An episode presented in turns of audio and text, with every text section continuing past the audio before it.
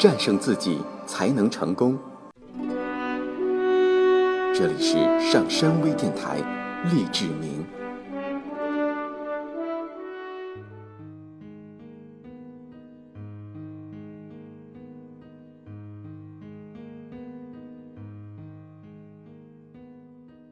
大家好，欢迎收听今天的励志明。今天我们一同来了解，让你的演讲打动听众的心。如何打动听众的心呢？其实。决定你演讲的成败，关键在于听众的反应。如果你能做到有的放矢，把听众当作企业伙伴，那么你就已经掌握了打开听众心扉的钥匙。罗素·康威尔的著名演讲《发现自我》已经前后发表过近六千次。或许你会认为，重复了如此多次的演讲。只怕已经在演讲者的脑海里根深蒂固了，演讲的字句和语调不再有什么改变了吧？但结果并非如此。康威尔博士明白，听众的学识程度与背景各不相同，那就必须使听众觉得他的演讲是特地为他们而做的。要在那么多场演讲中成功维系演讲者和听众之间轻松愉快的关系。康威尔博士是如何做到的呢？一，针对听众的兴趣演讲。康威尔博士的成功正是使用了这一方法。他非常清楚，有效的沟通依赖于演讲者使他的演讲成为听众的一部分，也使听众成为他演讲的一部分。当我到了某个城市或某个镇，他写道，总是先去访问那些经理、学校校长、牧师等。然后进店里去同人们交谈，了解他们的历史和他们拥有的发展机会，然后我才发表我的演讲，对那些人谈论适用于他们当地的题材。尽管相同的题材已经为大约六千场的听众演讲过，但同样的演讲不会说上两次。由于康威尔博士的机敏、洞察人性而又谨慎勤奋，如今。发现自我已经成为最受欢迎的演讲，但我们想找一本真正的讲词副本都找不到，正是因为上述的原因。你可以先问问自己，你的演讲能帮助听众解决什么问题？怎样达到他们的目标？然后开始演讲，他们会聚精会神地听你的演讲。假如你是一个会计师，你的演讲可以这样开始：现在。我要教你们怎样预立遗嘱。我想你会拥有一群兴致勃勃的听众，在每个人所积累的知识中，总有某个题目能对听众有所帮助。很多人只喜欢谈论自己感到有意义的事情，而这却有可能令其他人觉得无聊透顶，因此，他也就不可能成为一名会说话的人。你不妨反其道行之。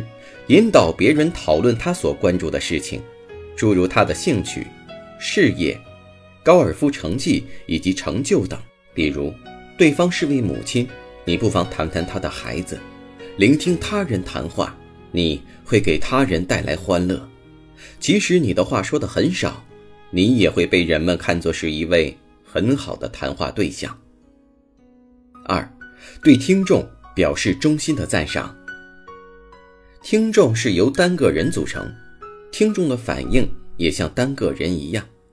如果你公然的批评听众，必定会令他们恼怒；如果对他们所做的事表示衷心的称道，你就会赢得他们的心。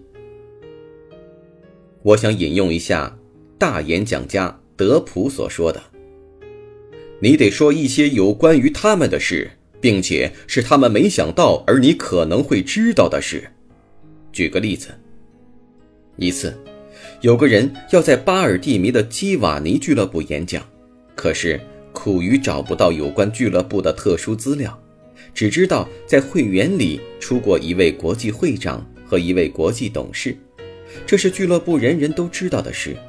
这位演讲者灵机一动，想来一点新鲜的内容，他开场就说：“巴尔蒂尼基瓦尼俱乐部是十万一千八百九十八个基瓦尼俱乐部中的一个。会员们当时就觉得他说错了，因为大家都知道，全球只有两千八百九十七个基瓦尼俱乐部。演讲者接着说：“就算各位不相信，它仍然是个事实，至少在数学方面是这样。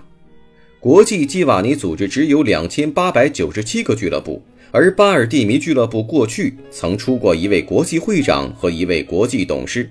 从数学的观点来看，任何一个基瓦尼俱乐部想同时出过国际会长和董事的概率是一比十万一千八百九十八。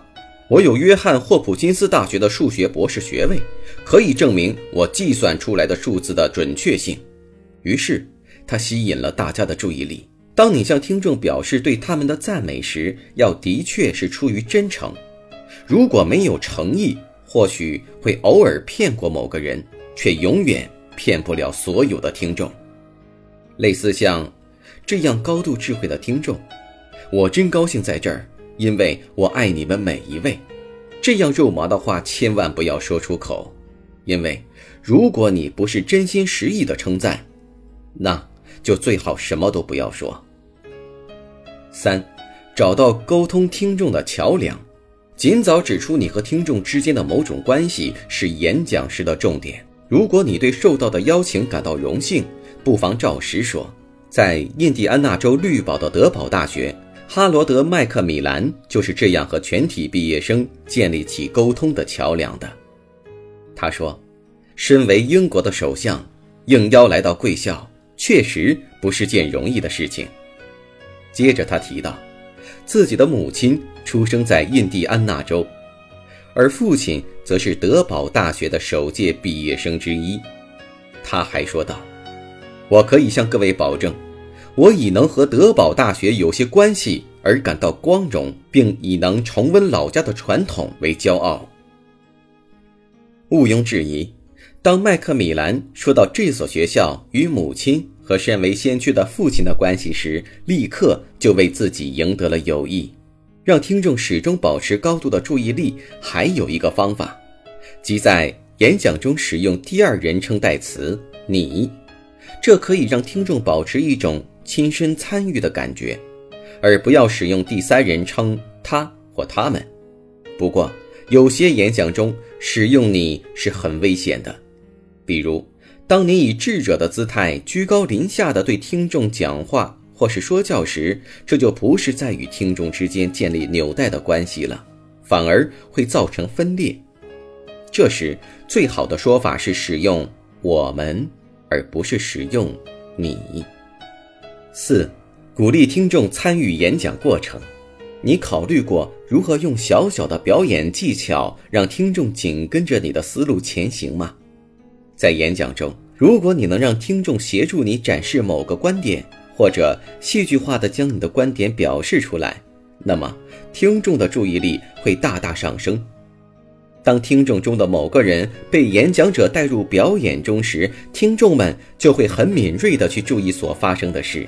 很多演讲者认为讲台上下之间有一面墙，而你可以利用听众的共同参与来推倒这面墙。有位演讲者，为了说明汽车在刹车之后还必须前进多长的距离才能停下来，他邀请前排的一位听众出来，和他一起展示汽车在不同速度下的距离变化。这个听众拿着钢制卷尺的一端，沿着走道把它拉出四十五英尺。在演示的过程中，其他听众都全神贯注地注意着距离的变化。那条卷尺已经成为听众与演讲者之间的桥梁。如果不是这样，恐怕听众们关心的还是晚上吃什么，或是电视节目什么的呢。五，低调而谨慎的态度，在演讲者与听众之间的所有关系中，谨慎。谦虚的低调态度是得到听众爱戴的基本条件。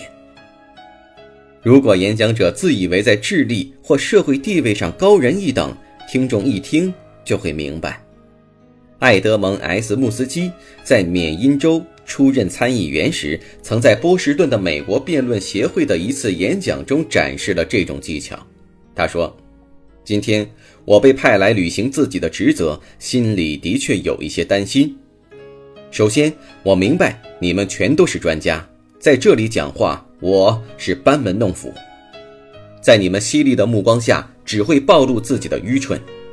不知这样。”是不是明智之举？第二，这是一个早餐会，一个人警觉性最差的时候就是在早晨。如果失败，对于一位政客来说，后果将不堪设想。第三，我的演讲题目是辩论对我公仆生涯的影响。由于我在政坛上的活跃，对我的选民的影响的好坏，很可能形成尖锐的意见分歧。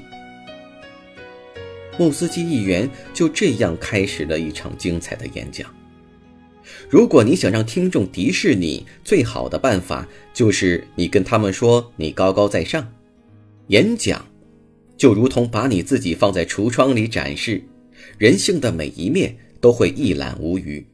只要你稍稍有一点自夸，就注定会失败。如果你表现出患得患失、没有信心的样子，那也十分的糟糕。你可以谦虚，但不能没有信心。只要你尽力表示出自己的努力，并略提自己才识有限，听众都会喜欢并尊敬你的。亨利和丹纳里·陶马斯的《现代宗教领袖传》一书中这样评述孔子：他从不去炫耀自己的知识，他只是用自己的同情心去设法启迪他们。如果我们能有这样包容的心胸，便已经找到通向听众心扉的桥梁。感谢收听今天的励志明，我是上山。在下一期的节目当中，我们将一同了解简短演讲的实用技巧。本栏目官方微信公众平台“上山之声”，欢迎大家的关注。我们下次节目再见。登录微信，搜索“上山之声”或 SS Radio，关注上山微电台，让我们一路同行。